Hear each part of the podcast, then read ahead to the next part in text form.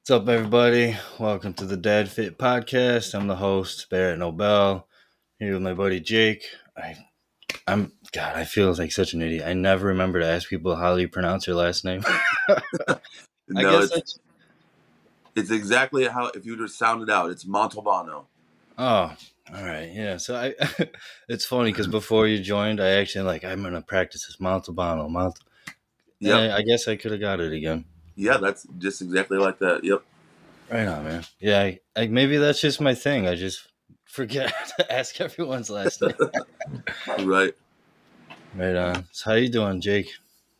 I'm doing good. It's uh, you know, some one of those things where you know we get up and it's a beautiful day outside. So starting off with doing this, and we're gonna get outside later. So it's gonna be a good day.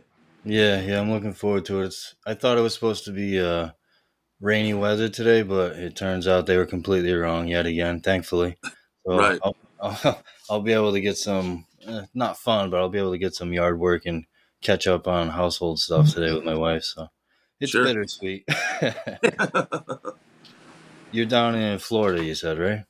Yeah, yeah, we um we were originally from Missouri, but we moved down here um in 2020 actually.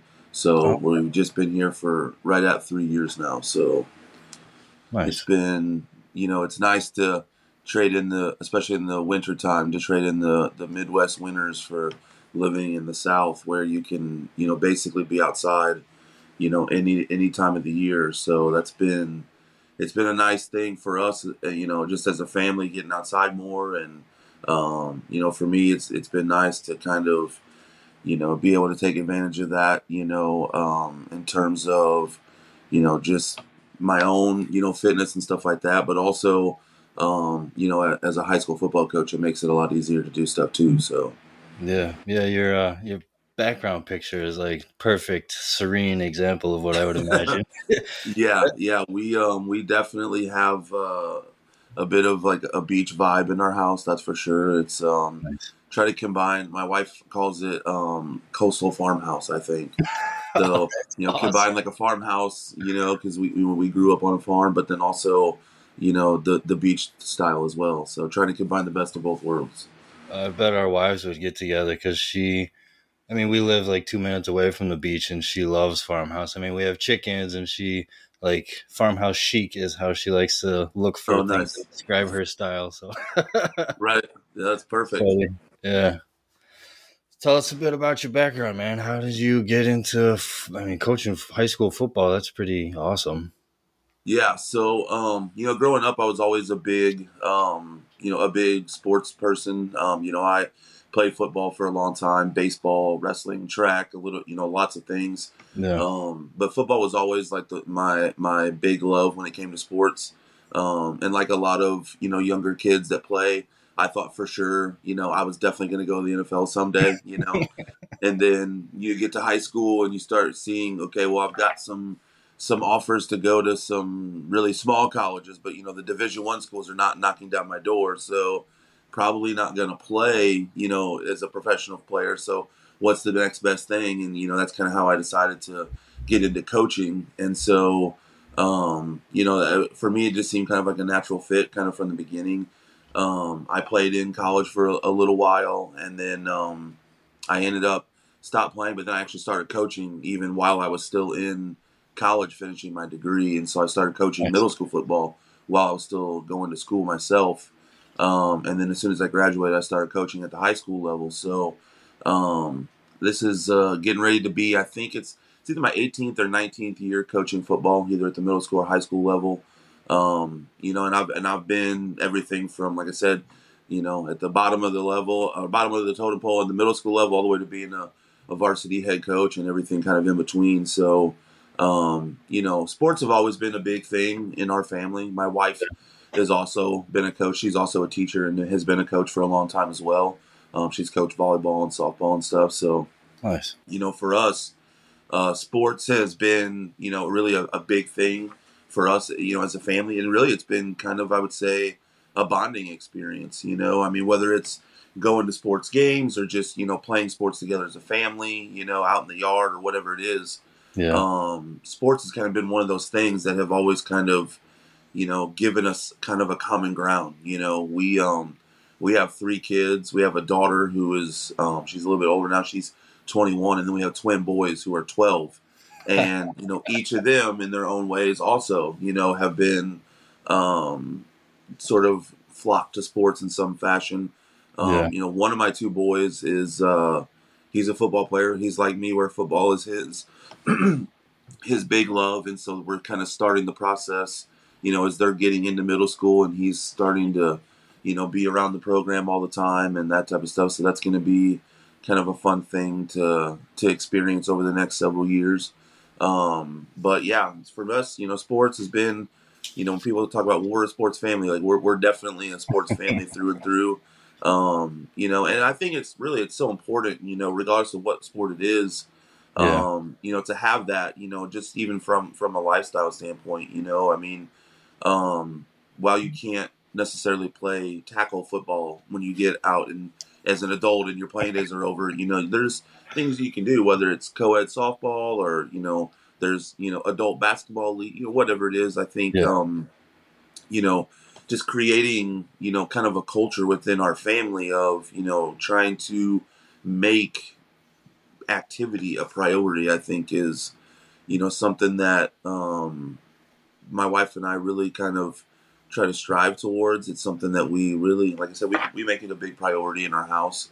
Um, you know, and also it's it's it carries over, you know, into so many different other aspects. You know, I know um, one of the things that I write about a lot is kind of some of the the challenges that I've gone through or that we've gone through as a family, and you know, yeah, as a as a football coach, as we try to teach our young men how to be prepared for life. You know, I know even for me, at some of the challenges I've gone through as an adult, you know, it's it's not so much the the wins and losses that that you really get value from, but it's the lessons that you learn. You know, um, yeah. you know the value of hard work, the value of you know delayed gratification. You know, in society nowadays, you know, instant gratification is such a, a huge thing, and it's a problem for a lot of people.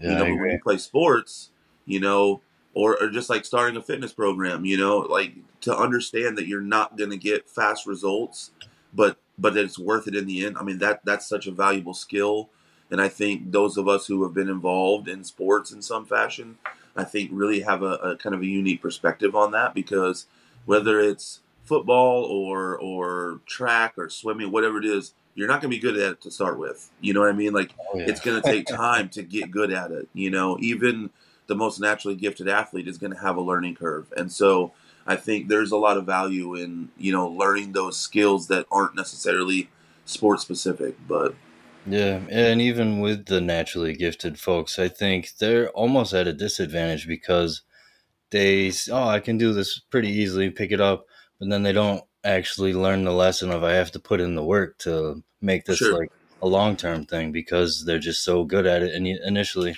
versus the kid who's like, "Oh man, I'm getting my ass beat every day," and he's the one who keeps showing up and keeps showing up, and then eventually he built that nice foundation, and he's just gonna surpass the naturally gifted athlete unless that person is like determined, like I was saying.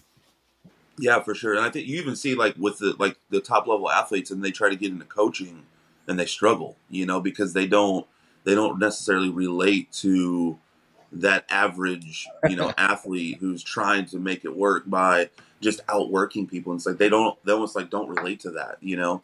Oh, so, yeah. yeah, it's funny. That's a good, it's a good way to put it.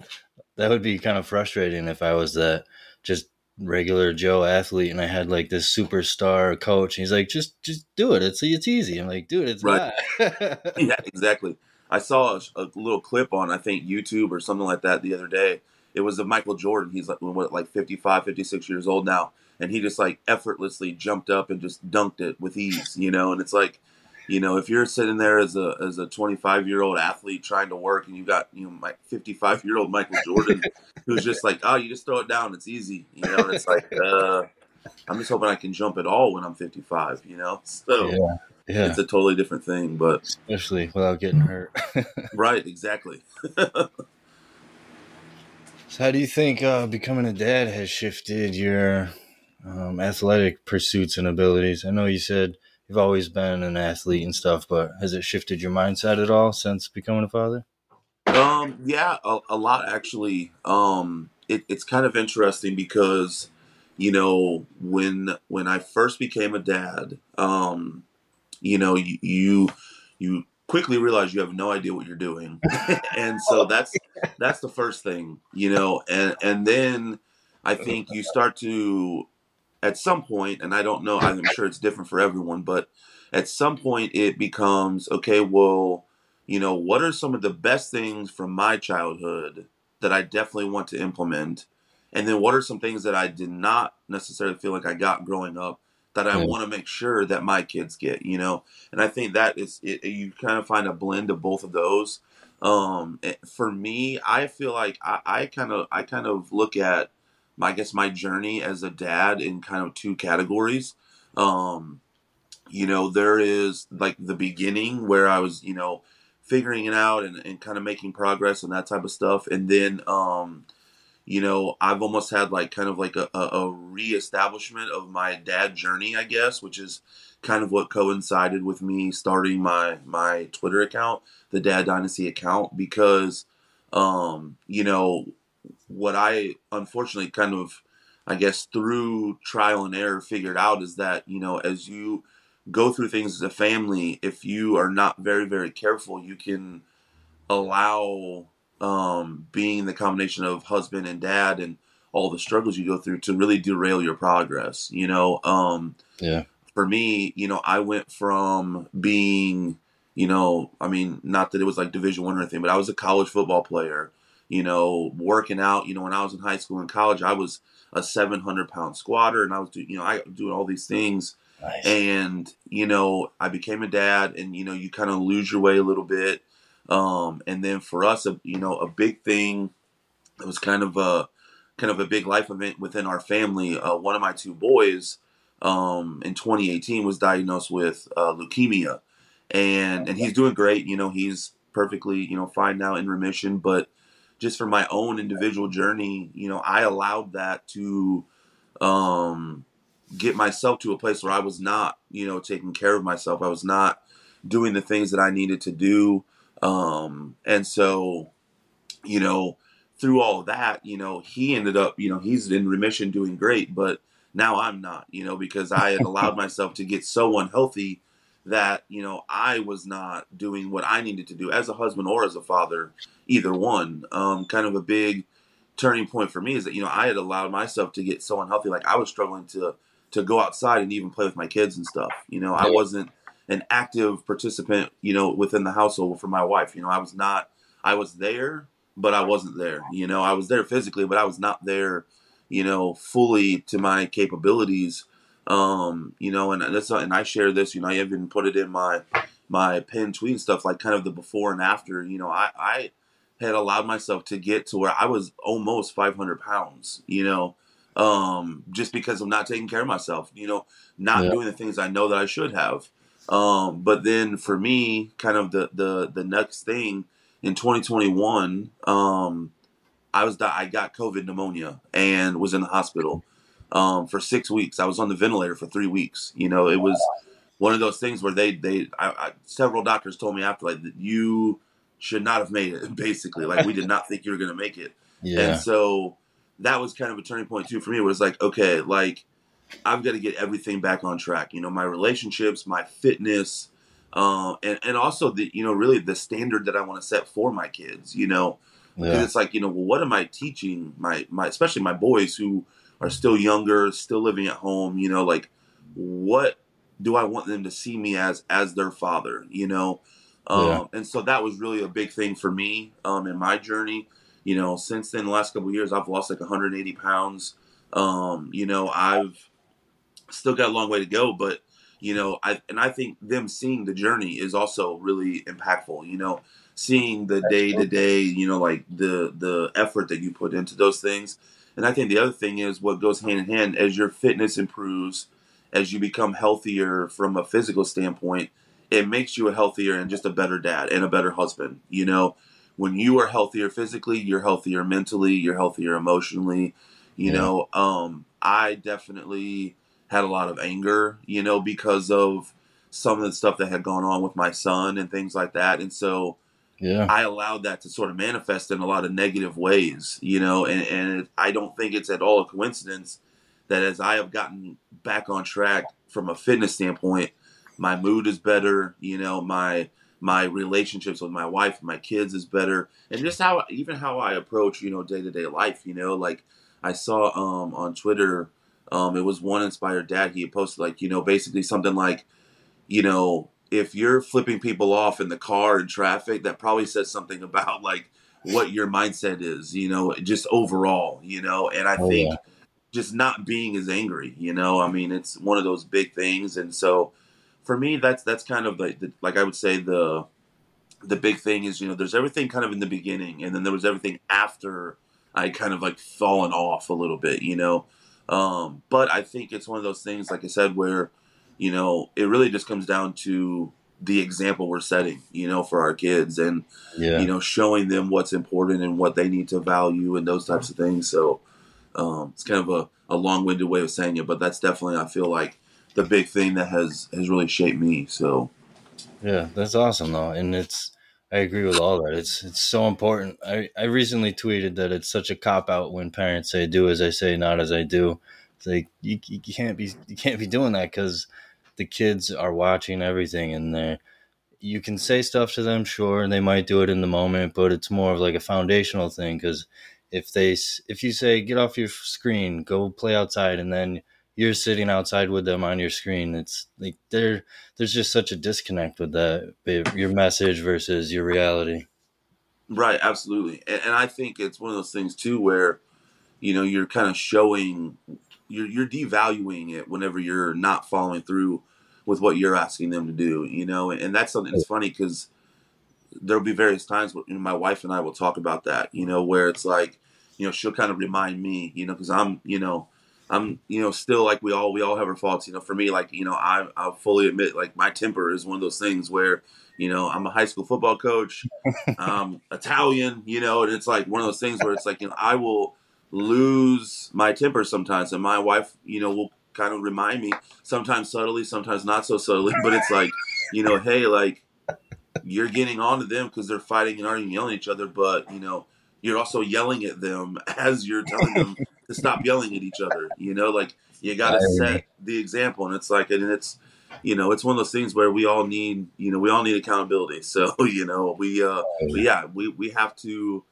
We can't just talk about it. We have to be about it, you know. And, and it's so funny because, like, as, as a coach, as a football coach, I find there's so many things where it's like, what I tell my players, what I tell my kids on the field, though it's the same, you know, as what you are trying to tell your kids at home. You know, I mean, Oh, yeah. I want my boys to be the best men that they can be. You know, um, and, and it's one of those things where, you know, just as simple as you know, like I really, and I, and I, I wrote about this before, you know, like try to teach them, like, okay, like here are things that like men do. For example, like you know, when you meet someone new, like if you're sitting down, like you stand up, you look them in the eye, and you give them a firm handshake. You know what I mean? Like that is important to do just as a man and to treat people with respect yeah. you know? And so when um i had a proud moment we were at a, a football event and my son was there with me. You know he's going to be a seventh grader he's 12 yeah. And th th this other football coach uh came up just to talk with me and because you know just about the event that was going on or whatever and we shook hands like i already knew him so it's like hey how's it going you know and all this and my son just stepped right in he looked the guy right in the eye and stuck his hand out and then he was kind of almost like wow like this is a little surprising but then he shook his hand He's like, hey, how's it going? He's like, hello, it's good to meet you. My name is Evan. And it's like, you know, I mean, just those little things like that where it's like, that's a proud dad moment for me because, oh yeah you know, he's like, hey, I'm going to stand right up. I'm to, I'm going to look you dead in the eye. I'm going to give you a handshake and introduce myself, you know, and, and there's value in those things, you know. Oh. Um, and, but it's because of, you know, he sees me do that, you know, like he will see us if we are talking to someone or we meet someone new, stand up, firm handshake, look them in the eye, you know, those types of things. So, you know, the example we set, I mean, that it's, and it's always those moments where you don't know if they're paying attention uh, or not, but then Oh, you yeah. realize, yes, they definitely are paying attention. So, um, you know, and then every once in a while they'll they'll remind you, you know, like I There's times too where it's like, my, like if I'm on Twitter, it's usually when it's happening. If I'm Yeah. on Twitter, like responding to a comment or something like that, and um, you know, one of the boys like, "Uh, Dad, we're supposed to be playing right now," you know, and it's like, "All right, you're right, you're right." So you can't get mad when they're taking your advice and putting it on you. So yeah, yeah, it's funny when they call you out on stuff like that. It's like, oh yeah, yeah, you're right. I do say that all the time. absolutely, And a big one for us too is uh, your word is your bond. I tell them that all the time. It's to the point now where all I have to say is, "Uh, your word," and I'm like, "It's your bond." You know, like they know. But then it's like if Nice. you even remotely try to go back on something you you said, and it could be valid. You know, where it's like, "Hey, we were going to do this tonight, but you know, the the sink is broke, or you know, whatever." So now we got this. It's like, well, I thought your word was your bond. I thought you said we were going to do this. You know, and it's like, well, you're right. We'll try to figure it out, but we also have to fix the sink, which is now spraying water everybody, everywhere, you know, or stuff like that. So, but they, they get the message. You just have to, you just have to be consistent with it. You know, you can't, you can't fluctuate with some of those things. You know, something that uh, kind of a term that we use with our or our football program is the standard is the standard. You know, and so it's like you know if this is your standard and this is what you expect, it's got to be that way all the time. You know, you Yeah. can't deviate from the standard. Otherwise, you know, it's not going to be taken seriously. yeah, exactly. And then you just if things start slipping. Once you let little things slip, then that just leads to bigger things slipping, and you can't have that. yeah, next thing, I mean, that's exactly right. I mean, that's for me. It's like you know, and I think sometimes even my wife is like, you know, you got to tone it down. It's like, listen, I do not want them to end up being 500 pounds and being, you know, sitting on the couch, not getting outside. You know, it's like that happened to me. I don't want that for them. And it's like, well, yeah, you know, yes, but you know, just because they didn't want to work out for an hour with you, that doesn't mean that you know they're going to end up, you know, by tomorrow being, you know, rolling off the couch and not doing anything. So, yeah. you know, I've talked about that with my wife before because she says that I I expect too much, and so, so I well I mean I say I she expects too little, so it, it balances out nicely. right, right, So I'm, exactly. I'm pushing too hard, and she's like, "Oh, we'll just let it slide." And the Sure. combination of both of us brings it back to the middle, and I'm just going to keep pushing harder so I can have a little more favorite on my side. But I always describe um, marriage as like a like a strainer, like a kitchen strainer. If you don't balance each other out with your strengths and weaknesses, then it's like a strainer. Things are going to leak through. You might catch some stuff. You know, yeah, you're going to catch the big stuff, but you're going to lose a lot of the little stuff, and eventually that little stuff is going to matter. You know, so oh yeah, um, my wife and I are, are very, very similar in a lot of ways, but we're also very, very different in other ways, and that's a good thing. You know, like I, I would not want it to be a situation where we were the exact same in every way, because you know you're going to lose things that way. You know, oh yeah. um, I am very much a do now and think about it and figure it out later. Whereas my wife is very, very much a well, hold on, do we do we have a plan? Like, you know, have we thought about all the possible ways is it gonna go wrong? You know, and then eventually we'll get to the the doing part. And so but, you know, I think she saved me from making a lot of stupid decisions over the course of our time, for sure. But then at the same time, I've kind of gotten her to do things that you know she probably would not have done if I had not sort of, well, I say push her Right. along, but actually it's like dragging her along because I'm the one like, hey, let's just do it. You know, we will figure it out, but let's just go do this right now. So yeah, you know, there's got to be a balance for sure. Let's build the plane right as we jump off the cliff. right, exactly. Yeah, that's one of the things I appreciate about your account is not only just the dad related stuff, but you talk about marriage quite often. And I noticed you recently said it was your 14th wedding anniversary. Is that correct? Yeah, yeah. In June, it was our um our 14th wedding anniversary. We've um we've been together in some capacity, going on 19 years. Wow. Um, but yeah, but we've been married for 14. Um, you know, it's kind of interesting because um, when when I mentioned, you know, I had been in the hospital previously, and originally I my thought was like, I want to share my story and I'm going to write a book. That was my original thought, and Okay. not to say that I, I'm not going to do that. I'm actually try, working on like kind of making a- an ebook um, that I'm eventually going to put out, but um, but I kind of came across deciding to do Twitter instead, just because it's you know it's more interactive. You know, it's yeah. it's one of those things where you can still write and you can still put things out there, but it's also interactive and you're kind of building actual relationships with people. And, you know, one of the things that I kind of figured out early on in sort of the, the journey, which I mean, it's still early, really. I've only been doing it for, you know, I guess not quite six months, but um, one of the things that I kind of figured out was like, you know, as I would read other things, a lot of the stuff that people were writing about um, with relation to marriage really was resonating with me. And I felt like, you know, my account is Dad Dynasty, but, you know, in order to really build the dynasty part, you know, it starts with your marriage, you know, and, and that's really kind of the foundation for everything else. You know, you definitely don't have a dynasty without a strong supportive marriage, you know, and so that's something that really resonates with me. Um, you know, and, and so that's why I kind of have started writing a lot about the marriage aspect too. Um, and I also think it helps to be able to offer different perspectives. You know, um, you know, I will fully say like some of the stuff that I write about stems from conversations that I have with my wife. You know, and she yeah. might say, "Hey, you know, like, um, you know, what about this? You know, like when it comes to something like we're trying to do with our kids or with the house." And it's like I'll think about it, and then you know, I'll be sitting there thinking and then thinking and thinking some more. And then an hour or two later, it's like, you know what? I'm going to write a thread about this because I've got a lot to say about it. And yeah. it's kind of funny because every once in a while, my wife is on Twitter. She doesn't like comment and, and post a lot, but she is on there and she'll sometimes, she reads, you know, almost everything that I write. And there'll yeah. be times where she'll like tell me like, let's be like, oh, I'm glad I could inspire your thread today. you know, cause it's like, she'll see that like what she was talking about is like what I write about.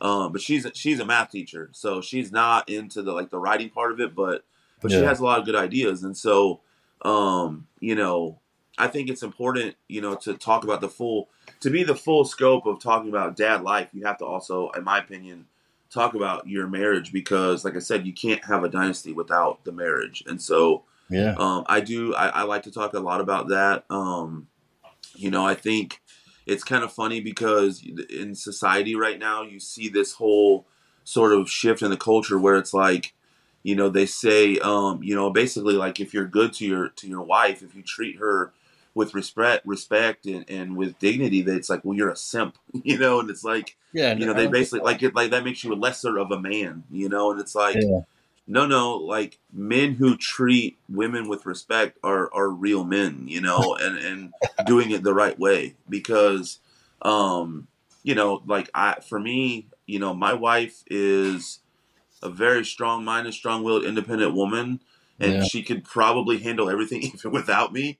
but at the same token, like you know, I take pride in in supporting her and in doing things for her, you know, and, and yeah. so you know that's something that i think we need to get that message out there you know because you know a lot of dad twitter is focusing on the dad part which is you know rightfully so. But i think it's also really important to talk about again going back to setting that example you know i want my sons to treat their future wives a certain type of way you know yeah, and, exactly. and also my uh, my daughter, you know, she's a young woman now. She's going to be 22 in October. I want to set the standard for what she believes she should expect, you know, for her future husband. Yeah. You know, I had such a just such a proud proud dad moment um, a couple months ago. She, she called and was talking to my wife and I, and there was a, a guy that she was basically um, like kind of like dating. It wasn't like serious or whatever. And basically, she told us that um, you know she's like, yeah, I'm not seeing him anymore. And it's like, well, why not? He doesn't work hard. She's like, he's always showing up late to work. He's always telling me he's not going to work. I can't be with somebody who doesn't have a strong work ethic. And I was just like, oh man, thank you, Jesus. You know, like, I mean, that's a proud dad moment right there. You know, be like, we've done something right. You know, by no yeah. means have, we done it all right, but we've done something because if she's valuing work ethic from a potential person she's going to date, then that's that's good in my book. So you yeah. know, I think um, you know, I, it is something that you know I really, like I said, I'm passionate about putting out there because you know, I think it's important to to give people some ideas or perspective on that part of it because, you know, like I said, within the dad twitter sort of community, you don't see that part as much, but I, uh, you know, I think it's, it's still equally as important. Yeah, and I mean you can't be a dad without the wife, so it's exactly it's like, it's like a huge component of it. right, absolutely. You know, and, and what I've kind of you know learned through trial and error is it's like you know when you become a parent, and especially for us, whenever going through all this stuff with our son, it's like you know you go into parent mode, and it's like I got to put all my energy into being a parent. And it's like, well, wait a second, actually, you you got to focus on your marriage first and then work into you know the the parenting part of it. It's kind of like you know they always say like if you're in a plane yeah, and it starts to have a problem, you know, and, and you got to put your own oxygen mask on before you help anybody else because if you pass out because you can't breathe, then you can't help anybody. Yeah. And I think um, you know if you don't take care of your marriage and if it's not you know on point, you're not really the doing as good of a job as you could be as a parent, in my opinion. So yeah, I yeah, think no. it really, you know, it, it, has to start there. Yeah, I completely agree, and that's something I've been working on recently. I mean, my daughter's at like I don't know, fourteen or fifteen months, so we've almost been exclusively focused on keeping her alive for the past year and a half or so. Sure. So now that she's a little more capable and less floppy and mushy and uh, a lot more resilient. I uh, recently I was like, all right, let's uh let's go on a date. Like it's been it's been like eight months. We gotta we gotta focus on uh, us a little bit and build us back up. It's not it's not that we were diminishing or anything, but it was just exclusively focused on our daughter because, like you said, she's a little baby, so it's it's important to keep her alive right now. absolutely, absolutely. And I think what you just said is so important. It's like it's not that we were diminishing, but we still need to work on us. And I think that's where a lot of people sort of they fall into that trap a little bit, you know. And I think it's good that you kind of recognize that because just because you're not diminishing, that also doesn't mean that you're growing. You know what I mean? And, and I have become, you know, very very passionate about growth, you know, and improvement. You know, I I'm a firm believer that you know we only got one one time on Earth you need yeah. to make the most of it, and the only way to really make the most of it is to continually try to find ways to get better. You know, and, and so I don't want to settle for just we're doing. You know, we're we're just kind of coasting by. You know. Yeah. Um, it's kind of funny eh, that you know my wife and I literally sometimes have this conversation. She's like, you know, we're doing okay, like everything is fine, you know, and, and it's like, well, okay, yeah, but but isn't there a way that it can be better though? You know, she's like, just calm down, like we're we're fine, you know um, because I almost have developed like almost like a complex about it because it's like you know when you know like coming from where I was a couple years ago and, and, you know not being present, you know not you know really yeah. doing what I needed to do as a husband or as a father, you know knowing that I mean we were we, we were not like we weren't separated or anything like that, but like it was getting to a point where like it was getting close to that, you know, just because it's like you know yeah. My wife is kind of to a place where it's like, well, I don't really know like what else to do to get you to take care of yourself. Like, uh, you know, I don't. Something has to happen, and then, you know, for me, like, I mean, something did happen. You know, God stepped in. Was like, we're gonna do this. You don't want to do it the easy way. We're gonna do it the hard way, so to speak. But, um, but kind of the own like my thing is now is kind of working through like, okay, I don't have to prove myself. Like, we're okay. Yes, we want to keep growing, but at the same time, I don't have to like overcompensate for lost time. You know, like you just yeah. you start wherever you're at and you just kind of work forward from there.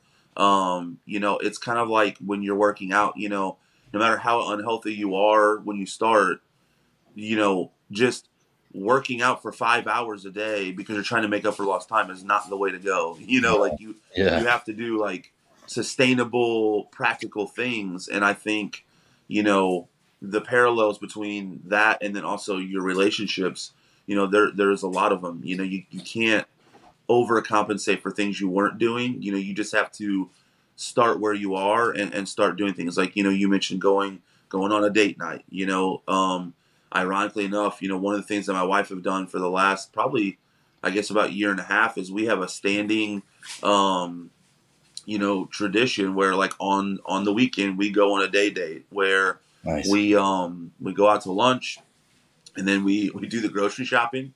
But it's also time for us to spend quality time together, and we'll you know we'll plan the week out. We do a meal plan for the week. We plan out all the activities for the week that we know we have coming up, and then we also just we just spend time. You know, there's nothing like wandering around Walmart. You know, just talking. You know, and yeah. talking about life and talking about stuff, but But for us, it's like that's a set thing, you know. It's like even like doing this this podcast, you know. I chose in the morning because later on this afternoon, I know like we're going on our day date, you know, and, and so that's like something for us that like that's important, you know, time for us.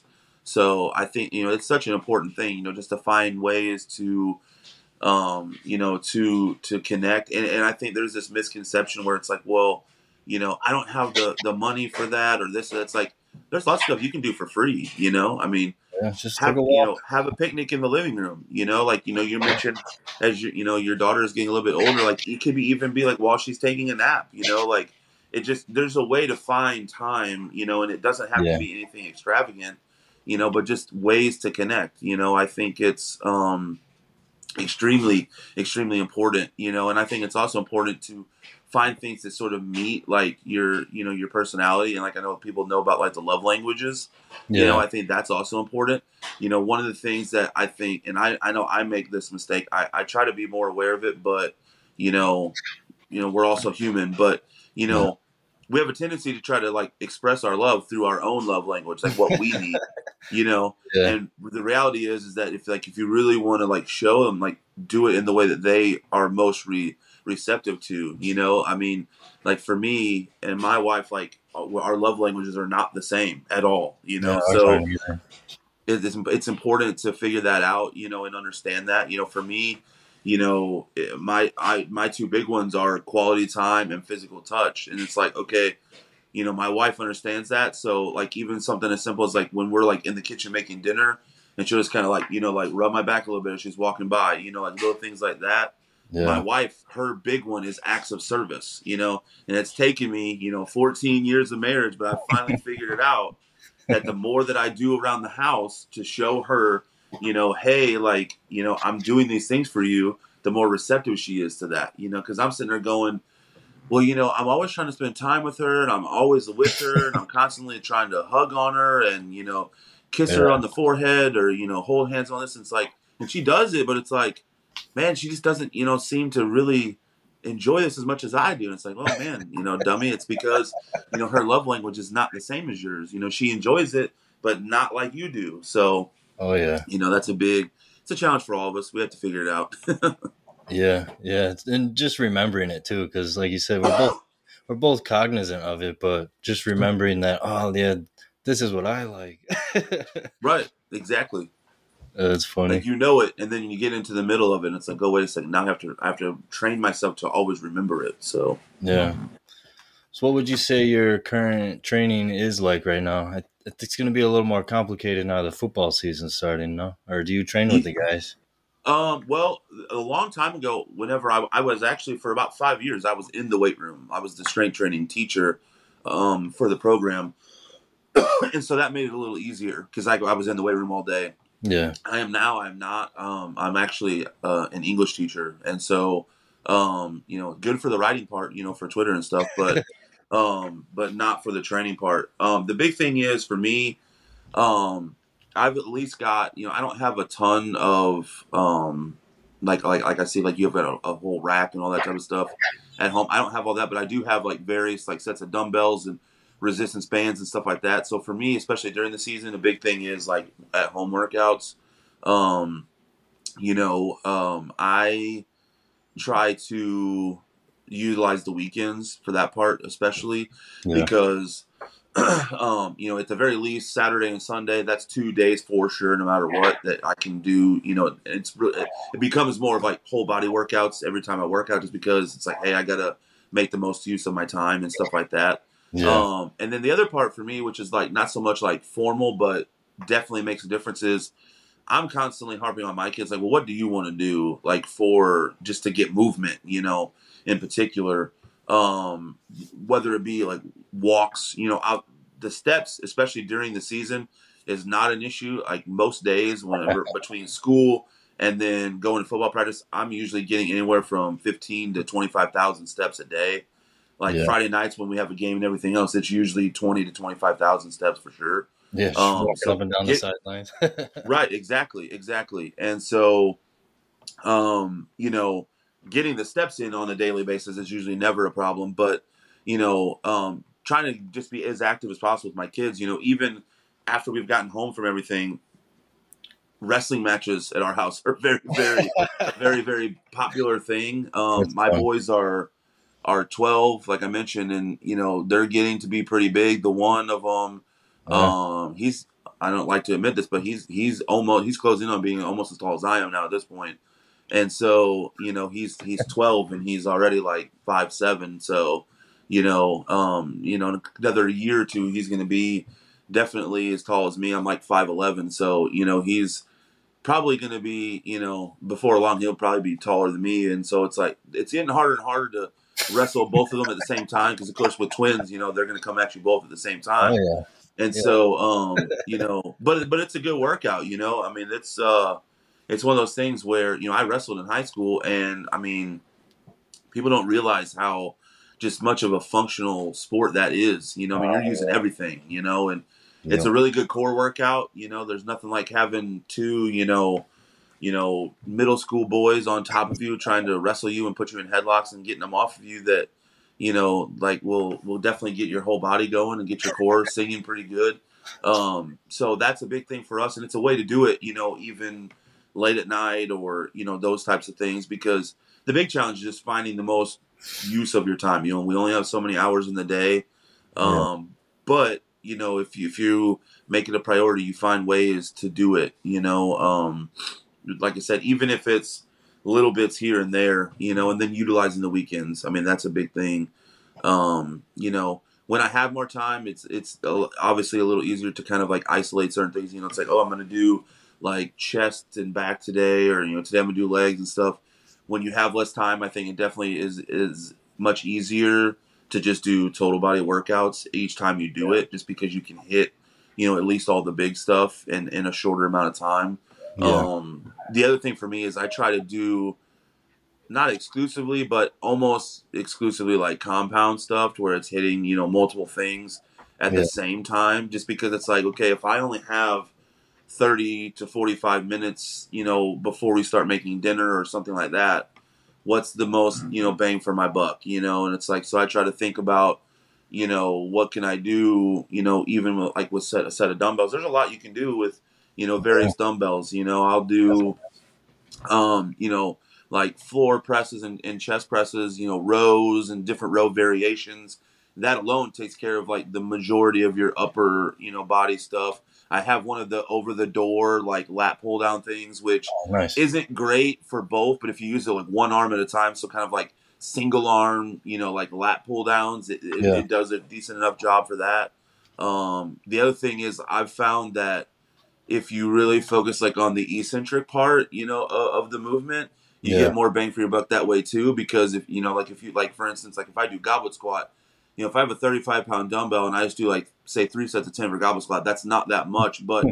if I'm like, if I slow like you know like like a three count on the way down, or do like pause squats or stuff like that, it, yeah. you can get a little bit more bang for your buck that way. I mean, it's obviously not as great as if you had a rack and you could do regular barbell back squats, but sure. it's also it's better than nothing, you know. And that's I think the big thing for a lot of people that they need to really understand is you know, yeah. Um, there's a big difference between what you see with like the 23 year old single fitness trainer who has no responsibilities, has no kids, you know. Yeah. And it's like yes, they can go to the gym for two hours a day do whatever they need to do and then write about it on Twitter and, and, tell you how to do it. And there's value in that. There really is. Yeah. But for the the guy who is the full time job plus dad plus you know trying to spend time with his wife and all those things, you know you got you really have to understand something is always better than nothing. And then as you become a little bit more informed, you know you can figure out how to like I used, you know, earlier, like to make the most bang for your buck. You know, hit yeah. compound movements that are going to target as many different things at the same time. That's a big one, and then figure out ways, you know, to use what you have.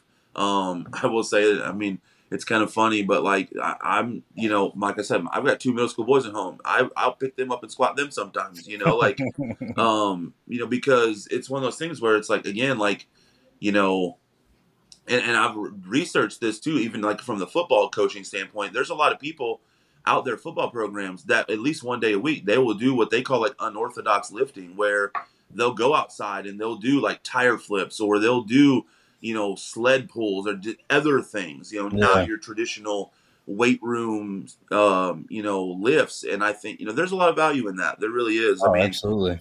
There, there's not, there's not a set formula, in my opinion, that says this is what you have to do. You know, there's definitely certain like training principles that you kind of want to follow, but how you get there, you just you got to make the most of what you can, you know. And, and, like I said, something is always better than nothing. So yeah, yeah, that's the biggest thing I notice with a lot of, for lack of a better word, just ignorant people that they think fitness is binary. Like you have to either be in the gym for three hours a day or it's not going to work. And like that, that's not practical for real life. In your example of the uh, early 20 year old trainer, that was 100% me. And I talked about it on a previous episode where I was just a complete asshole to anyone I trained because I didn't have a, I was just a 20 year old kid. Like I didn't, I didn't take into consideration that, oh yeah, people actually have real lives and responsibilities. Me, I just go to work and then I train people after work and then I just drank the rest of the night. Like that was my whole day. And I did that for like a decade. And right I was I didn't understand. I, I called people lazy all the time. I was like, well, that was not correct, but right, right, right. Yeah, I just I just didn't have perspective. But like I said, mm-hmm. the biggest complaint I see is they think it's binary, and you have to either work out three hours a day or you're not going to get anything. And now, especially after becoming a dad, the flexibility and even myself, personal routines is a key to being able to get anything. Sometimes I'll have to work out really early. Sometimes she'll take a nap. I'll just do a calisthenics routine real quick. I'm not always going to be able to make it down into the dungeon basement to get my barbell routines in.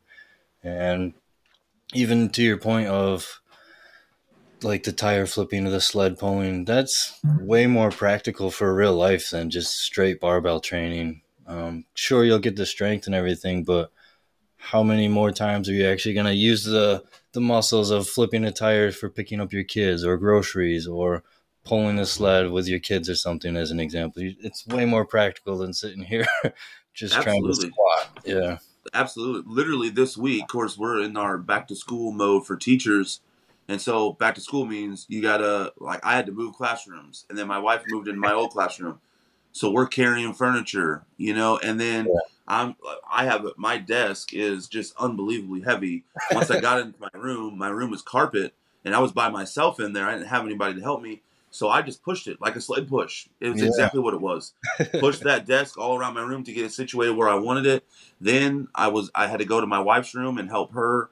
Um, you know, and then there was another teacher who had a really heavy desk. They needed help. So what did I do? You know, my wife's calling. You know, honey, come come help us. So I'm going there. What I do? Push that thing like a sled. You know, like I'm pushing yeah. it, and and I can tell you, like for moving furniture, more more sore. You know, the next day after that than a lot of the regular. You know, like traditional training stuff because yeah. you know real life functional stuff. I mean, it it really is. Um, you're working things even that you don't realize that you're working until you wake up the next day and you're sore. You know, and and as we get older, you know, we wake up and we're a little more sore anyway. So, you know, that's something to think about too. Um, and the other thing too is, I mean, it's it's not necessarily the training, but it goes with the training. You know, is your diet. You know, I mean, I think a lot of people also get confused by that, where it's like, well, if I just work out enough, I can, you know, my diet won't matter. So, well, actually, your diet has a bigger impact on, you know, your overall. Like, if you're wanting, like for me, I, I'm still very much in the weight loss mode, you know, and that's a big that's the biggest challenge for me during football season. It's not so much the exercise as it is the diet part, you know, because um, you know, we we, we leave our house, we, we my wife and I we try to as much as possible, we try to save gas and drive to school together. And our boys obviously, you know, they go to school where we go.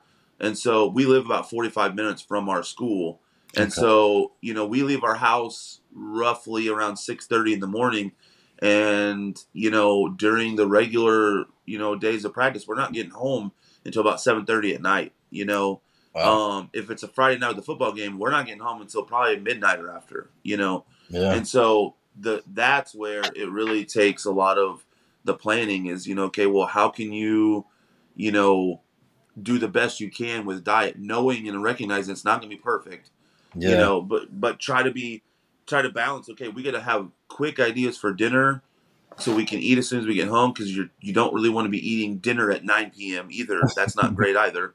Yeah. Um, but you know, but also, so having stuff that's quick, but also like good for you. You know, like utilizing crock pot meals. You know, like using like you know, like uh, my wife, she always gets mad. What should we have for dinner? My my go to is always let's do chicken fajitas from the crock pot. You know, we'll just have some chicken and some peppers and onions, put it in there, and oh, you yeah. know, and it's like it's it cooks all day, and it's like it's you know decent for you getting you know yeah. chicken and also like vegetables and stuff, and it's like is there anything you want besides chicken fajitas? And it's like, well, I mean, sure, let's have steak fajitas, you know. but uh, pick your protein. But I think fajitas. you know, yeah. But like, but you know, but the diet part, you know, that that's a really th- big thing, and that's another thing where it's like it's it's so much easier for that twenty, you know, something year old who has no other things. Like, well, you know, you got to eat these specific things, and you know, and it's like, oh, well, yeah. yes, that is ideal, but what do we do, you know, if we don't have the ability to do that? You know, meal yeah. prepping is, is a big a big thing. You know, I think that's something that, um, you know, I normally like. I we I'm not always a huge breakfast person, but one of the things that we do do a lot of times in the uh the school year, and even for my boys, is you know I'll meal prep, um, like homemade like breakfast burritos. You know, like in the on on Sunday make enough of them for the whole week, you know, and so it's like they're getting, you know, um, you know, whether it's sausage or, you know, ham or bacon or whatever and eggs and stuff and then we try to find like the um like the low carb like wraps or whatever. So, you know, it's not great, but it's definitely again it's like it's better than the alternative. But that's yeah. definitely a lot better than whatever like processed stuff that they'd probably be getting for breakfast at school, you know? Yeah, it's better and than so those I think, French toast sticks or cereal or whatever all that nonsense right. is. Right exactly. And so, and I think that's the big thing. It's like you know, it's all a matter of like comparison, you know, and, and understanding. Like, well, it may not be ideal, but it's definitely again something is better than nothing. You know, you got to start somewhere, and I think um, just trying to be as practical as possible is also really the best way to actually sustain you know whatever you're doing you know and i oh, mean oh, yeah. and i've been guilty of this i need to lose weight all right well i'm gonna eat nothing but lettuce and celery and carrots for the rest of my life, and I'm going to work out for seven hours a day, and I'm going to jog 17. It's like you're not doing any of those things. You know, you're lying. You might, yeah, you might do it for a day and a half, and then what's going to happen is you know you're going to be so starving because you've got no protein or anything like that. Yeah. you're going to end up binge eating, you know, an entire box of Oreos or something, you know, and it's like you you have to really be practical if you want it to be sustainable. So yeah, and sustainability is definitely the key. What you were saying, it's, I mean, I I can relate to both sides of it because, like I said, I was that twenty year old douchebag who I was in such good shape and I was a raging alcoholic, so I didn't understand how anyone else couldn't be doing it. And right. And then now that I'm getting older, um, again, just the consistency. I think that's one of the the biggest proponent or components of it, and you you just have to be somewhat consistent and realize you're gonna slip. You just have to be okay with that. And it's it's not even a slip. It's just it's just life, man. Like we're not yeah. we're not we're not competing in bodybuilding competitions. So who cares if if now now that I'm older, if my my diet doesn't include ice cream, I know it's not going to work out for me. Like I, right. I'm, I've accepted that, and that's just that's just part of it. Right. No, I, I agree with you. Ice cream. It's funny you mentioned ice cream. That that is literally like the weak point right there for me. Like I, my wife and I laugh because it's like, I've I've I'm proud of my. I told I was the other day. I, literally, we were talking about this. I said I'm proud of myself because I've gotten to the point where if we have like a container of ice cream in the house, I don't have it gone within like three days. So, like for me, that that's like you know okay, well you know, we're not going to buy it that often, but when we do, it's like you just you know you just don't eat it all at once, basically. Yeah. You know, like um, because I think especially as you get more and more thrown on your plate, you're more susceptible to resorting back to like unhealthy, you know, things. I mean, for me, like I mentioned earlier, like going through some of the stuff that we did to, for our son, like that is exactly what happened. You know, like we were constantly going back and forth from the hospital, and it's like well, it's we're eating junk hospital food or we're eating fast food and and you know, and you and you can get by with that type of stuff a little bit easier if you're way active or if you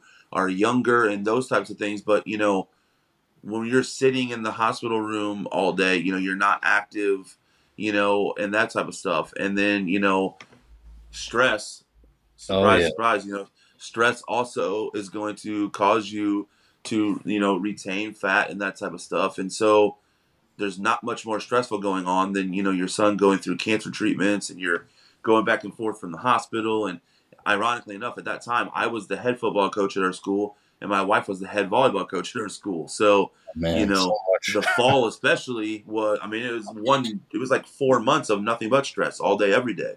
You know, and so um, if you if you don't make things sustainable that you can do consistently, your go to is going to resort back to what you were doing before. And so I think that's why you have to really, at all costs, avoid the you know I'm going to have celery and lettuce diet because you know like that's it's not realistic to do that, you know. And I think for me, I've kind of reflected on this a lot, you know, and, and journaled about this a lot, and then over the last couple years, yeah, whether whether it's fitness or whether it's your relationships or any of those types of things, for me, one of the most important things is you know honesty. You know, I've wrote about this a lot on Twitter. You know, it's a big thing for my wife and I.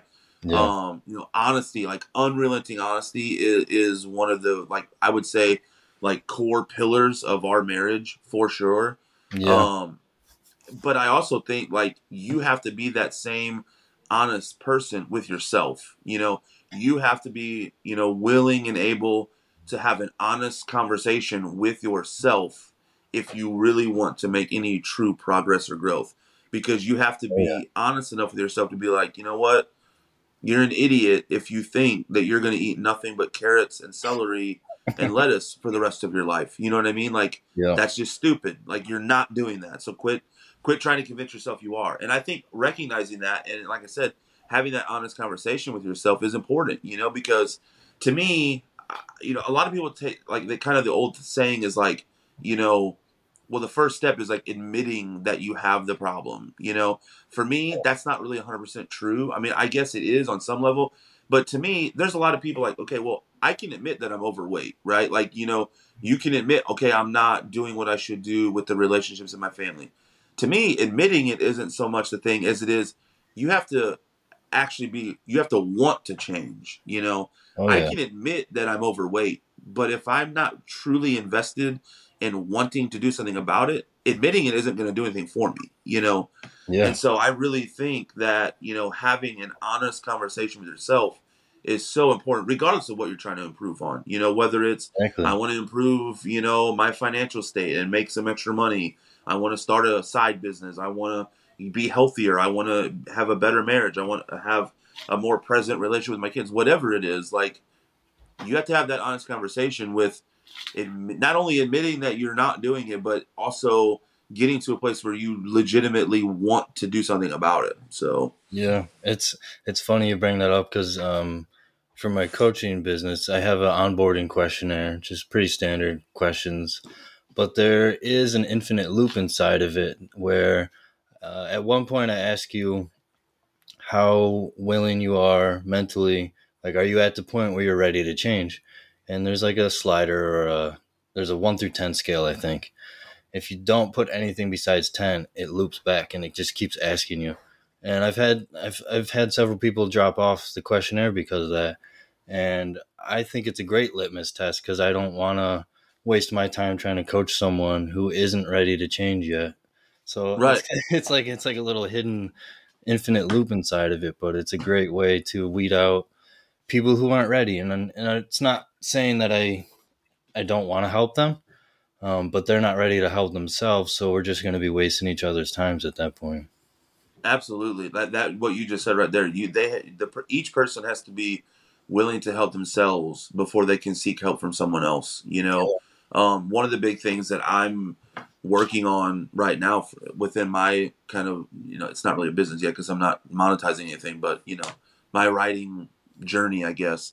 You know. I started my newsletter, and so I've launched that, and I you know, obviously, like all of us who have a newsletter, we're trying to, you know, gain more subscribers and stuff like that. But sure. one of the things that I've read is like, you know, it's like don't get caught up in the number. You really want authentic, like fans, you know, yeah, people who are just like even like follows. You know, we all, oh my gosh, I've got five new followers. It's like, but it's all about like quality over quantity. You know, it's yeah. much better to have, you know, three or four good quality coaching clients that are going to do what you're asking them to do and that are going to truly embrace your coaching versus having 10 people that are half-assing it and don't really care about it you know yeah so i think that's a really smart thing you know like if you if you're not willing to even commit to this questionnaire and keep going until you put a 10 down if you can't even do that chances are you're probably not going to do this training program that i've designed for you so yeah yeah exactly it, it reminds me of a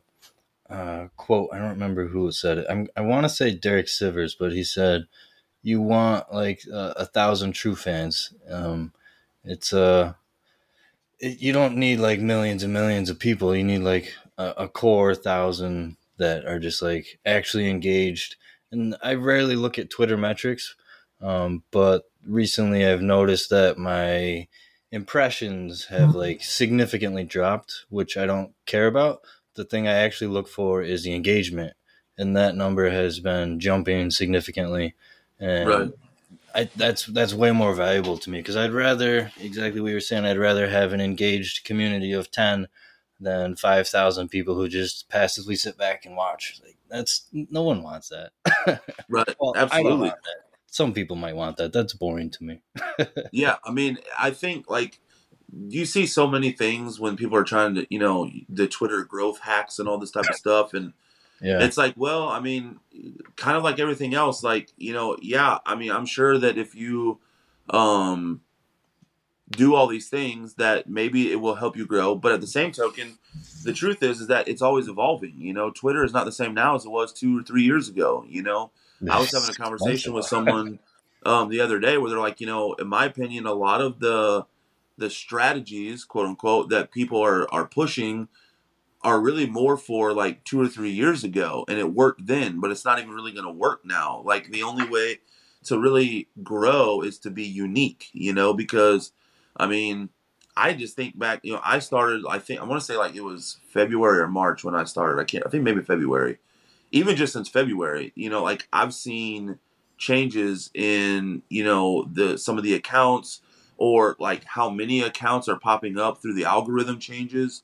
Yeah. Like there's certain things where, you know, um like people like I used to only see maybe like one or two people like in the fitness realm, you know, whereas now I'm seeing a lot more people that maybe I don't have any like mutual followers or anything like that, you know. And yeah. that's actually one of the things that I do look at. Um, I don't know if this really matters or not, but like if I get a new follow, so if I notice like someone new is following me, and I'll look at their profile and see that they're not following anyone else that has any connection with me, and I'm not following anyone with them, I do kind of look at that just because it's like, okay, does does that mean that the algorithm is somehow like putting my content out there more? You know, like yeah. if this person who I have no mutual followers with has seen something that I wrote and therefore they're following me, then either it's because my content has got put out there or if they searched i don't know dad or fatherhood or something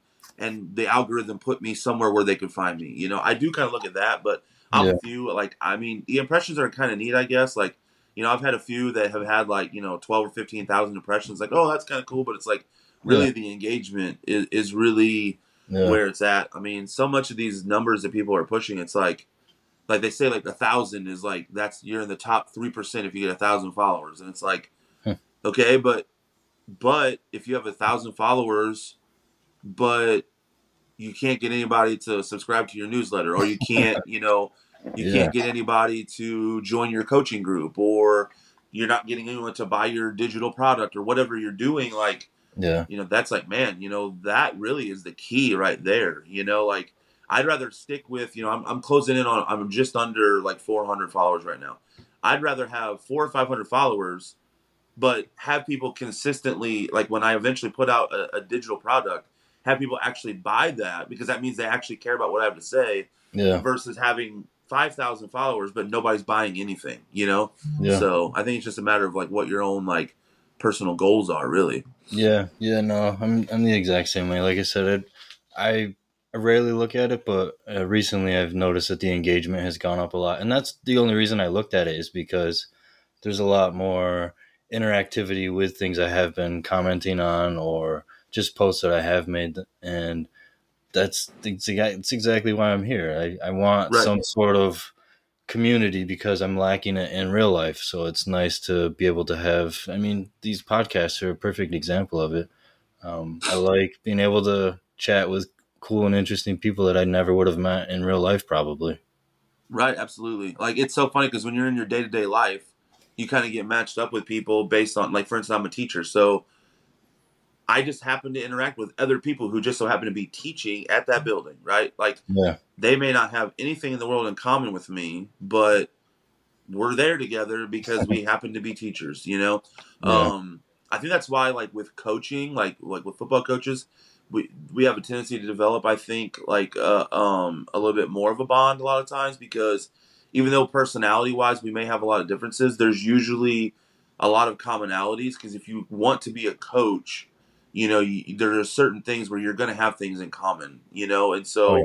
Um, like my wife as well. You know, my wife and I have a lot in common. She's also a coach. I think there's there's almost something about like our personalities as coaches that sort of gravitate towards. There's something about that word. It's like, hey, you know, like you instantly have a connection if you're a coach. You know, yeah, and um, the cool thing about Twitter is it's like it takes out the almost like the guesswork because you know you can find people that by your own efforts you're finding people that are have commonalities with you. And so I think I mean it's cool. Like I've had um this is like this is the first podcast that I've been on but I've also just done like regular calls with some other people that I've met on Twitter. And it's like you know just meeting people and getting to know people. It's like there's really cool stories out there. You know Yeah. there's there's really cool um people that are really have a lot of cool things to say like um you know like another person like I don't know if you follow like Andrew Harris you know like he does um you know he's kind of like showing his journey along the way through some of the stuff that he's gone through with you know his fitness and you know he um you know his uh you know family journey and stuff. And yeah, like you know Jeremy Jeremy Ginn is another guy who you know he does talk about on Twitter where it's like you know he was on the verge of divorce you know and now he's you know re reestablished a tremendous family with his wife and his kids and you know Yeah. his family life is better than ever there's just so many people that you know are cool people to to just interact with you know and and to get to know their stories and stuff like that and um you know I mean there's a ton of people out there but you know I just think like it, it's such a neat thing. And like I said earlier, like originally I started out thinking, well, I'm just going to write a book and I'm going to get my message out there that way. And, and there's definitely a lot of value to that. Like I said, I Sure. do. That is still on the list for sure to to to release an ebook. The the goal is definitely before the end of the year. Of course, I say that, and we're starting football season, so we'll see how it goes. But um, but you know, the just the interactions, you know, and building relationships with people, you know, that you you have mutual things that you can provide value to each other for is really cool. And you know, it's funny because for me, one of the things that um, I've had a few people say is they're like, you know, man, I just really appreciate you know, you know, to use that word consistent. Like, you know, you're consistently commenting on my stuff and all this stuff. And it's like, man, if I if I come across your account and I really it really resonates with me, I'm gonna go out of my way. I'm gonna comment on as many of your things as I can find. You know, like when you post stuff out there, like I'm gonna, you know, I'm gonna comment on it because I, you know, there's definitely something about your message that really resonates with me, and I want to, you know, really just interact over that stuff because I think that's, you know, it's it's something that that's why we're here. So Yeah, exactly. Yeah, and like I said, it's it's severely lacking in real life, specifically for me, just because I work from home, so I have even less interactivity with people outside of my immediate family and my neighbors. But yeah, I right, I definitely needed some sort of community and specifically male camaraderie. I I really have a severe lack of that in my life as well, and that's that's got to be something awesome for you, just being a football coach. Um, there's that that I mean that's like built into football. Absolutely, camaraderie. Absolutely, it's it's kind of cool. Um, you know, throughout the course of my career as well, it's been interesting.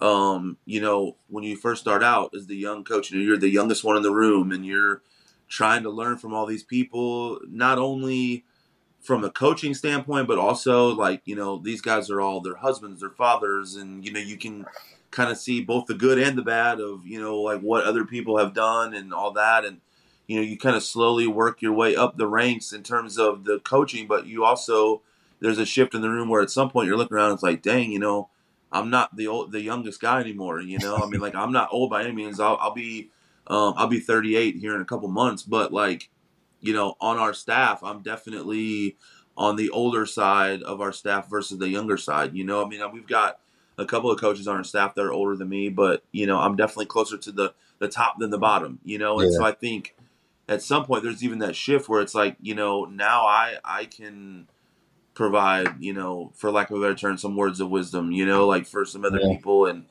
but also still learn, you know, like the, the place I work right now, our head coach is um, you know, he's a, he's a really great man, you know, and he, I think he's in his, his early fifties. So he's still, you know, several years older than me, but, you know, um, I've learned a lot from him, you know, not so much from the football side of things, but just, you know, about growing in my faith and, and growing, you know, as a person and growing, you know, we have a lot of really deep conversations about, you know, fatherhood and being a husband and growing as a Christian and, you yeah. know, how all those things fit together and stuff like that. And so, you know, the, the, there is, there's a certain level of camaraderie there. And it is really weird to, like I said, have that, changeover from you know I'm the youngest one on the staff to you know man now I'm on the up the older half of the staff you know and I actually have had a couple years in there where I was the oldest person on our staff at one point so it was kind of uh, it was kind of interesting so can you share any memorable moments or achievements you've had in your athletic career or coaching for that matter? Um, yeah. So one of the big things, um, as a player, I mean, I, I was fortunate as a player. I, I, was able to be, you know, like I was an all conference and all district athlete and that type of stuff. One, I was also, I mentioned briefly earlier, like I did go to school briefly at the college level to play, which was, at the time, it was like this was that was the ultimate goal to be a college football player. Um, and then once I got there, it was like uh, it was like okay, like it was like okay, I can check that off the box. But I started there was a shift where it was like this is not the same for me anymore. You know, like I I don't have the same like passion for playing. Interesting. And and then I um you know I I went to a, a, a different school. I actually transferred back. That my our hometown has a community college in it, and I transferred back and went and started going to school there and then like literally i think it was like a week or two later i met which is now my wife we had a part-time job so um i got into coaching you know right away and as a coach i would say you know for me the the biggest achievement i mean we've, we've had a lot of good years over the years made a lot of deep playoff runs won conference and district championships but for me the biggest achievement as a coach is definitely just some of the special bonds that i've built with with some of the players over the years um there's been a number of of players that we've sent to college to play football over the years. kind of my um my I guess position group that I've coached more than anything else is quarterbacks. I'm, that's kind of my thing is I'm a quarterbacks coach and nice. I've had I want to say it's it's four or five over, over the years over the years I've had four or five quarterbacks that I've had the chance to send off to to play football at the collegiate level, which is kind of a proud thing, you know. And sure, a couple of them I still, you know, really pretty regularly keep in contact with, you know, to this day. Where, you know, um, you know, just talking about, you know, some of the stuff they've done football wise, but also just like, you know, like just life stuff, you know, and doing things, yeah. um, you know, in in their lives and and kind of seeing where their journeys have taken them and you know, I think as a coach, that's really the ultimate thing is you know get them to graduate high school and then go on to do whatever it is that they want to do.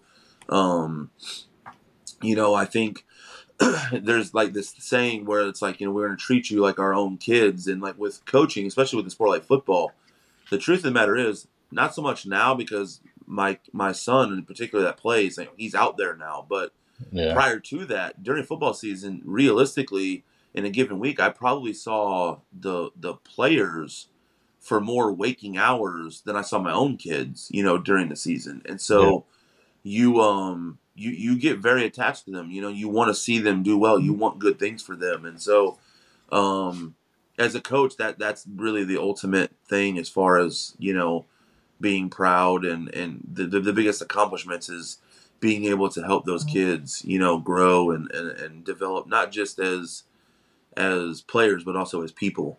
Yeah. Yeah, I think that's one of the most crucial roles for high school coaches in general is just building you up as a human. Uh, obviously, the athletic part is part of that, but more importantly, long term, most people aren't going to be athletes their whole lives, or specifically professionals. But right. yeah, just, just building you up and giving you good values and just being a good human. I think there's a severe lack of people that have coaches like that. Um, yeah, absolutely. I was just gonna say I don't know that, but just looking at the world today, it seems like that. oh, that's hundred percent true. And the other thing is, is that you know, unfortunately, more and more of our players, you know, they have no father figure at home. You know, we uh, we, for a lot of our kids, we are as a co- as a football coaching staff, we are the biggest and sometimes only positive male influence that they're getting, you know, in their lives and you know it, it's so weird because so many of the things that I write about on Twitter, and, and, you know we all see it where we talk about you know the dangers or the the ramifications of fatherless homes and stuff like that. Yeah. And and I kind of have a I guess a bit of a unique perspective on that because I legitimately see it as it plays out in real life. You know, um, I see every day. You know, kids and eh, who don't have fathers at home that maybe they see their grandpa or maybe an uncle or maybe an older cousin yeah. but their dad is not around you know and and it's one of those things where you know it, it's not a positive thing because you obviously you know you want kids to have their fathers at home but i would say that what it does allow is it allows you to really grow that bond because when they see that you want good things for them and when they see that you're going to be there for them you know they'll do anything for you you know? I mean it's it's one of those things where you know I, that that as i've gotten older and more and wiser and more mature and responsible i've kind of gone away from i mean don't get me wrong i'm still a competitor. I want to win you know? I mean we're not doing this if we don't you don't do it if you don't want to win obviously but yeah. i've gotten to a place where it's like you know um it's not really all about that. You know, I mean, we're gonna do our best to go out and win, and you know, my wife could definitely attest. You know, she's probably listening to the other room, nodding her head as I say this, but it's like the amount of film that I watch during football season is unreal. But I mean, you have to like. I've coached the quarterbacks, and I'm the offensive coordinator, which means I'm responsible for the entire offense. You know, I call the offensive plays on Friday nights and all that. So the amount of film you have to watch to try to win is huge. But at the same time, as much as what goes into that and I really enjoy the the strategic part of the game. Yeah. The truth is is that even if we were to go 0 and 10, if we made an impact on a kid's life and he's a better human being because of that, we still won, you know, and it sometimes it's hard for people on the outside to see that, but you know, that's why, you know, especially at the professional level and really at the collegiate level, you know, you see coaches getting fired all the time and i always get a little frustrated with it because like you'll see like um like on message boards you know like all these people talking about you know fire the coach he's horrible he's trash he's this and it's like most of you have literally no clue what that man or woman if it, you know whoever it is, is is doing for these people outside of what you're watching on TV you know what i mean? Like because even at the nfl level and i've talked to nfl coaches before because um, a lot of times the especially the assistant coaches they'll they'll they'll shoot it to you straight. Um, you know, and even at the NFL level, you know, some of the stuff that they're providing for those people, you know, those players, even that are now grown men, you know, it, it's much deeper than just what's going on on the field. And so I think, you know, at the high school level to, to be able to provide that for, you know, a 14, 15, you know, up to 17, 18 year old kid is, I mean, it's, it, it, you can't match that. You know, you really can't. And so I think, um, especially with the, the the real pandemic that we have of, of fatherless homes, I mean, it just yeah. it makes the importance of of coaches, not just football, all coaches, men's sports as well as women's sports. I mean, it's just it's so important.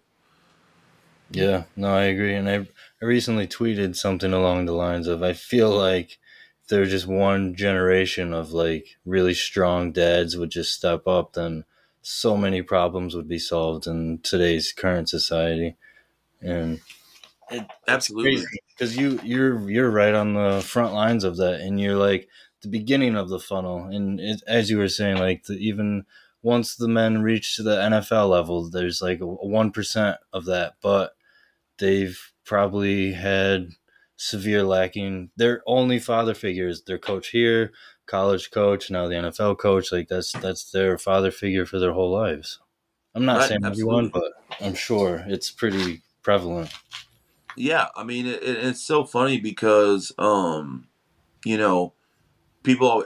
I I see this on Twitter, and I also hear it like even in real life. Where it's like, you know, I just don't know what's wrong with society these days, and it's like, well, I don't think it's an accident that as we've struggled as a society, we our numbers of single parent homes or even no parent homes has skyrocketed. You know, um, my my very first year as as a as a teacher, um, I was like the ISS teacher. You know, where the kids go like if they're in trouble and all that. That was my very first teaching job, and you know, in that type of a job, you know, the kids they come in, you don't have a full class. Maybe a lot of times there's two or three kids in there only. They kind of just do their work on their own. They sit quietly, and so there's a lot of downtime as the teacher because you really only help them like if they need help and stuff. Yeah. And so I started charting data. I started keeping track of the data on the kids that were coming in, and I I discovered this is a, as a first year teacher something very alarming. It was like ninety five or more percent of the students that came in to that ISS, meaning they had gotten in trouble, came from some type of a non-traditional home. You know, either they had been adopted, or they had, were a single-parent home, or they were living with grandma and grandpa, you know, or just whatever it was. And it's like that was a real eye-opener for me, just from a, a very very young, you know, fresh out of college teacher, um, where you know that that's a problem you know, and that was like 15 years ago. It's only gotten worse, you know. Sure. Um, I mean, we we've all seen the statistics of you know, it, you know, kids who don't grow up with their fathers and they're more likely to be in jail. They're more likely to get uh, have a teenage pregnancy. They're more likely to end up, you know, an, an addiction to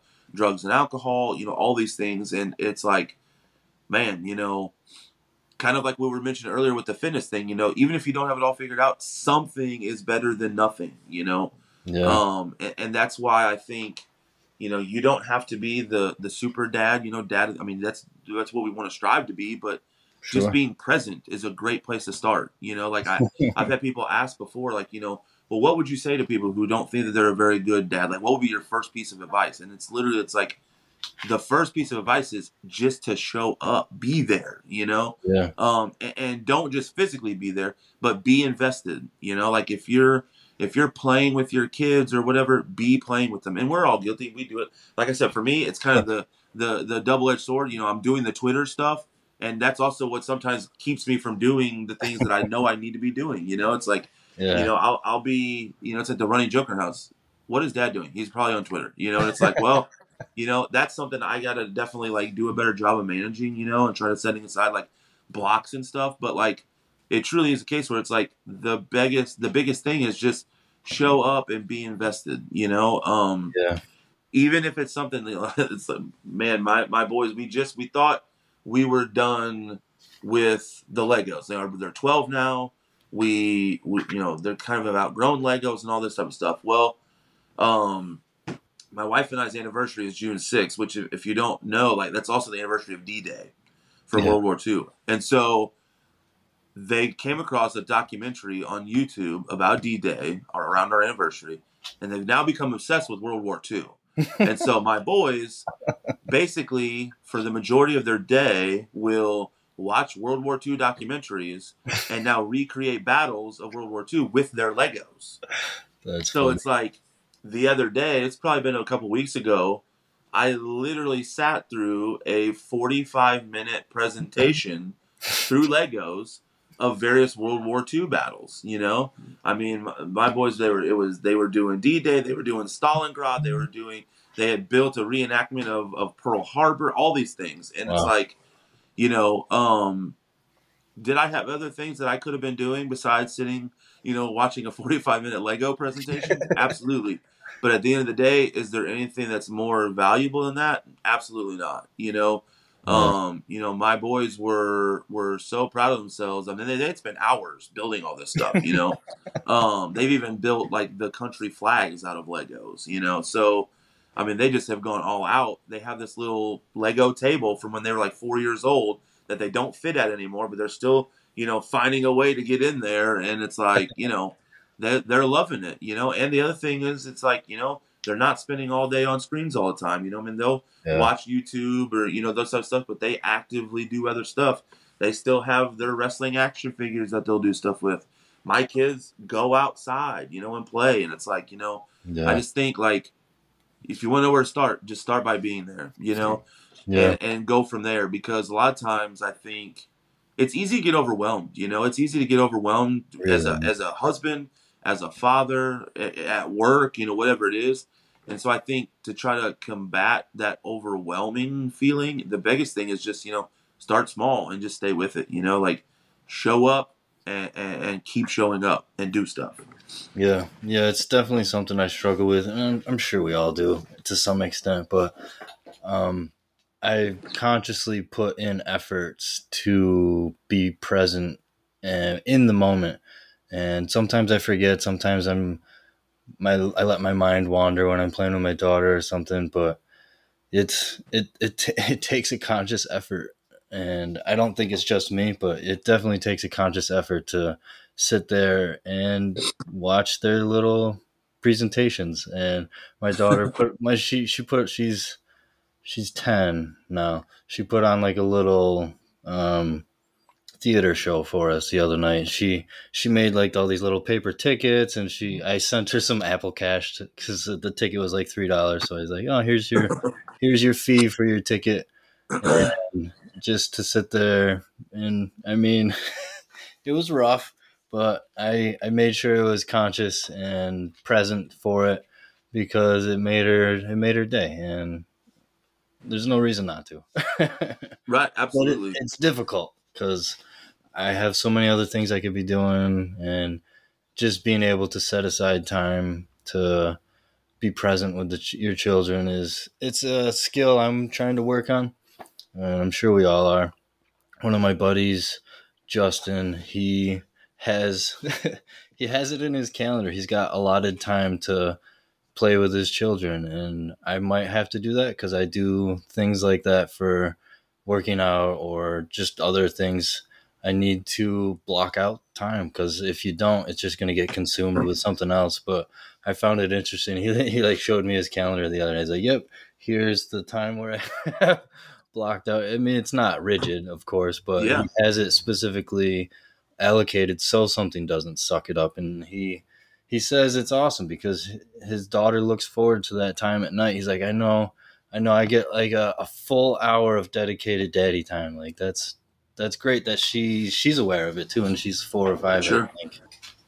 Well, and it's like we were talking about earlier. You know, quality over quantity. You know, an hour of uninterrupted, you know, quality time is going to be better than you know we're spending all this time together, but are we really? You're sitting there on your phone, I'm sitting here on my phone, and we're not really talking. We're not doing anything. Like, I mean, it is time.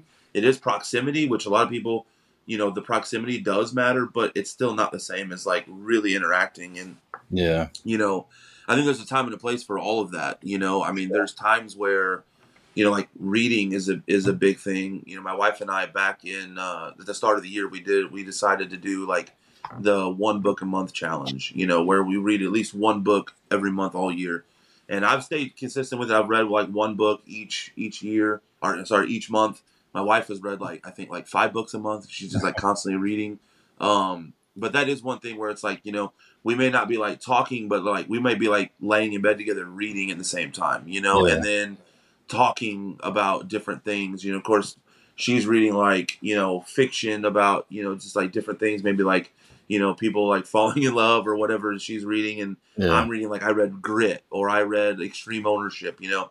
So Great. we're reading drastically different things, but at the same time, you know, we still like talk about with each other and you know and that type of stuff. And so, you know, again, like I just think like the quality over the quantity is a big thing. You know, I think I have struggled with that part a lot. You know, where it's like I used to kind of be like, well, you know, we've got to do this and this and this and this, and my wife is like, well, just hold on a second, like you know, let's just focus on like doing this one thing, but do it fully, and Yeah. then we can, you know, try to do something else. You know, probably goes back to you know what I was saying earlier, where I'm very much that let's just do now and we'll figure it out later.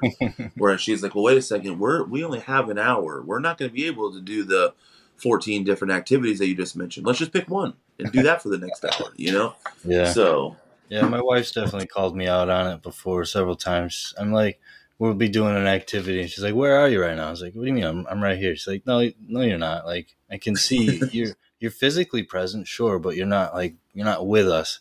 I'm like, all right, yeah, you're right. I'm I'm wandering, so thanks. I need that call out sometimes to pull me back in, and it's also good just because I'll just get lost in my thoughts, and who knows what Right. happens. yeah, like at any given moment, I could have something about like you know thinking about my newsletter, thinking about a football play that I really want to try out, thinking Yeah. about something I read in the book that I uh, that I'm reading currently, or you know any number of other random things that I might be thinking about. You know, like you know why why you know why is it a situation where you know this is the, the weather is the way that it is today you just whatever random stuff it might be and yeah, you know, like you said, those call outs are huge. Like I mentioned earlier, like honesty is, you know, that that that's a big thing. It's a big thing in our house, and and you know, Yeah. and I, I I write about that sometimes where it's like you know, and actually I, I did a newsletter um edition of this on my one a few weeks ago, uh, where I wrote like you know the truth is always right. You know, like you may not want to hear it at the moment, but it's always the right thing. You know, and, and if you Yeah. can't accept that, then that probably speaks more to the work that you need to do just on your own as opposed to the other person you know it's that has more to do with your lack of receiving that message. And so i think that's something that you know really is um it's important you know i, I don't think I that you can have a really sustainable relationship without that real true honesty. So Yeah, yeah, it's definitely uh one of the core pillars for my wife and I's relationship. And we started out that way, and I don't, I don't think you can. I don't honestly know, but I don't think you can really not start out that way and kind of go back to it. I don't really know, but yeah we we we started out, and she said that was one of the things that attracted her the most to me is because previous relationships she would they would just not lie, but they just would say things that she they thought she wanted to hear, as opposed to me. I'll just be like, um, no, I I don't think that's a good idea, and here's my reason why. I'm not just being a jerk. And she said that that that really resonated with her, and she's she's that way too. And it's it's important to be able to have that ability with someone you're spending the rest of your life with. You don't absolutely you don't want to have to like skirt around things or try to make things up or walk on eggshells. It's so much easier to just rip the band-aid off and be like, listen, this isn't working. Let's fix it instead of, oh no, there's a bunch of weeds here. Let's just ignore them. It, it, it doesn't make sense to me. And thankfully, Yeah, it doesn't I've- make sense to her. Right. No, I've we've had friends of ours that have been like, "You say that to each other?" It's like, yes, yes, we do because Yeah. I would rather do that versus you know, like you said, just say what she wants to hear or what I think she wants to hear. Yeah. You know, it's funny because like even for us, like we'll we'll call each other out on. It's, it's kind of like some sort of an oxymoron. We will call each other out on whether or not we're actually calling each other out, if that makes sense. You know, where it's like, are are you are you being honest, or are you just telling me what you think I want to hear right now, or is that really what you think? You know, because like sometimes it's like I'll throw something out there, thinking that I'm going to get opposition, and then she'll agree, and it's like, wait, what now? What? Say that again. you know, like you're saying you agree with this? Is that true, or are you just saying that? You know, that Yeah. type of stuff. But yeah, no, we get we get comments a lot where people will be like, "Oh my gosh, I can't believe you say that to each other." It's like, Yeah. why you don't? Yeah. You know, if she thinks I'm being a moron, I would rather her tell me, "Listen, I think that you're being a moron. like you don't need to be doing that. Like that's and like you said though, it's not just what it, you're saying, but it's also here's why. You know what I mean? Because nine times out of ten for us, it really is that balance between I haven't thought it through, whereas as I'm explaining to her my harebrained scheme, in her mind, she is immediately thinking like, okay, here's the ways that he probably doesn't realize this is just going to completely epically fail. Yeah. So once he's done, you know, I'm going to be like, so what about this? And a lot of times it'll just be uh, like that, that it, I guess acceptance of, you know, mm, you're right. I did not think of that. So yeah. I'll be back in 20 minutes when I've come up with a new plan, you know, like that type of stuff.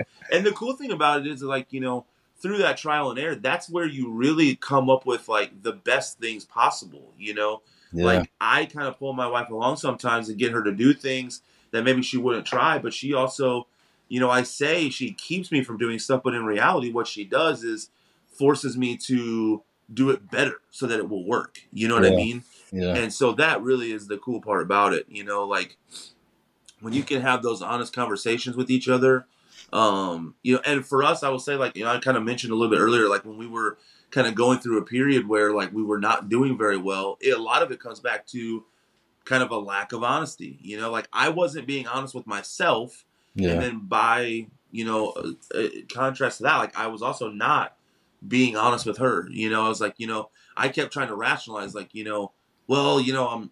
It's not that I'm really unhealthy. It's just this, this, or this. You know, and I was lying to myself. You know, I was lying to myself. and so because of that, you know, and kind of being in almost like a state of denial, like I was lying by, you know, almost like lying just as part of what I had kind of turned myself into believing, you know? Yeah. Um, so, you know, once I, we kind of got through that, we're right back to, you know, where we were before, where it's like, you know, I'm not going to tell you what you maybe want to hear, but I'm going to tell you what you do need to hear which is yeah. is so important. Yeah, I think it's definitely important. Not even just with your partnered relationship, but just in life in general.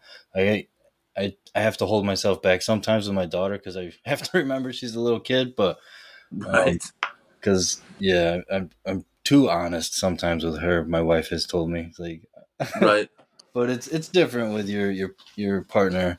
I think like we were saying, it's just like the the foundation you have to have honesty with it, or it's just there's just gonna start little cracks here and there, and then eventually it's just gonna crumble, and that's goes it ties all into the collapse of our society right now. It's just I don't think Absolutely. people people are honest with themselves, and therefore they're not honest with their partners, and that's why the divorce rate is obnoxiously high. And yeah, I don't I don't I don't know how to solve it, but yeah, I, I, I don't necessarily have all the answers either. I do think that a good place to start, at least, is you know getting like a group of strong-willed, um, you know, strong-willed, you know, men to be quality husbands and fathers to teach their sons how to do things the right way, to teach their daughters how you know what they should be expecting, you know, and, and I also think like on from the the female side, you know, to have strong, you know, minded women to also be yeah. teaching values to their daughters and, and to sh- teach their sons, you know, you know what they should be expecting from their future wife. I mean, I think that's not something that gets talked a lot about, but yeah. you know, I mean, I could only hope that my boys would select a future spouse that has a lot of the the same qualities that my wife does. You know, someone who is strong minded, strong willed, um, but also very loving and caring. You know, I mean, yeah. I think one of the, the, initial things that that really was a, an eye opener for me, for my wife, our daughter who is older, um, it was was my my wife's from uh, her first marriage, and but but I'm her dad. Like I adopted her, and and you know she's I'm really the only dad that she's ever had. But one of the things that initially made me really attracted to my wife is I saw how she interacted with with well now our daughter. You know, at the time, very first starting out was her daughter. Now now she's both of ours. But yeah. um, but you know, seeing how she was as a mom. I mean, you know, as someone who wanted to have kids and, and those types of things, it's like man, like I know, I know what this is going to be like, and and so at that point, she didn't know it yet, but I knew then, like, this is who I'm going to be with, you know. And then, you know, we always we always joke back and forth because it's like, you know, she's like, I did not want anything to do with you at first, but you know, I just, you know, I guess it was a, a clash of wills, and my will was stronger. But uh, that's funny. Well, uh, I appreciate you chatting with me, man. We've been going for quite a while here. Um, great conversations. Really appreciate your insights and not only being a coach, but as a teacher and father and the whole marriage thing. Like I said, one of the things that made me follow your account was just the all encompassing picture, not just specifically on the fathership aspect, which obviously is a core part of it, but the marriage part is equally as important in my opinion and i really appreciate you touching on all of that and just being vulnerable and talking about struggles and things that work well for you might work well for other people. And i find a lot of value in those. Yeah absolutely. No i appreciate it. It um i i, I agree. Like it the if we can share the lessons that we learn through the struggles that's i think that's always gonna resonate than just you know pe- people don't relate to people that everything is great and wonderful and rainbows and roses you know like we yeah. we we know the truth that there's always struggle. And so i think sharing that and, and, being like you mentioned vulnerable i think is it's the only way to really help other people grow and learn from what we've gone through so. Yeah. We got anything to plug? I know you've got your newsletter and stuff going. You got your twitter account. Um, got anything you want people to follow you on? Yeah, so on Twitter, I mean, if easy, it might it's easier to type in just Dad Dynasty than what it is to type in my first and last name. um, you know, my my actual handle is at Jake Montalbano, but if you type in the search bar, if you just type in Dad Dynasty, um, I, it pops up.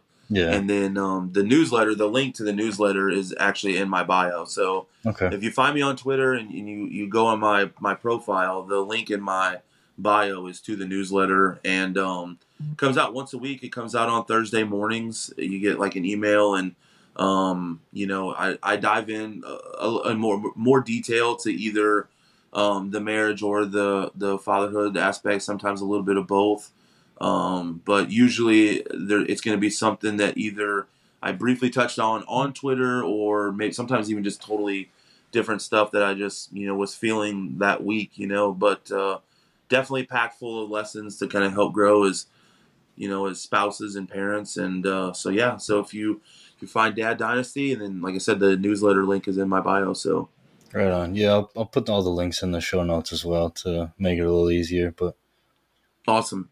Again, Jake, I really appreciate you chatting with me, man. Had a had a great time. Absolutely, I, I enjoyed it too. I appreciate it.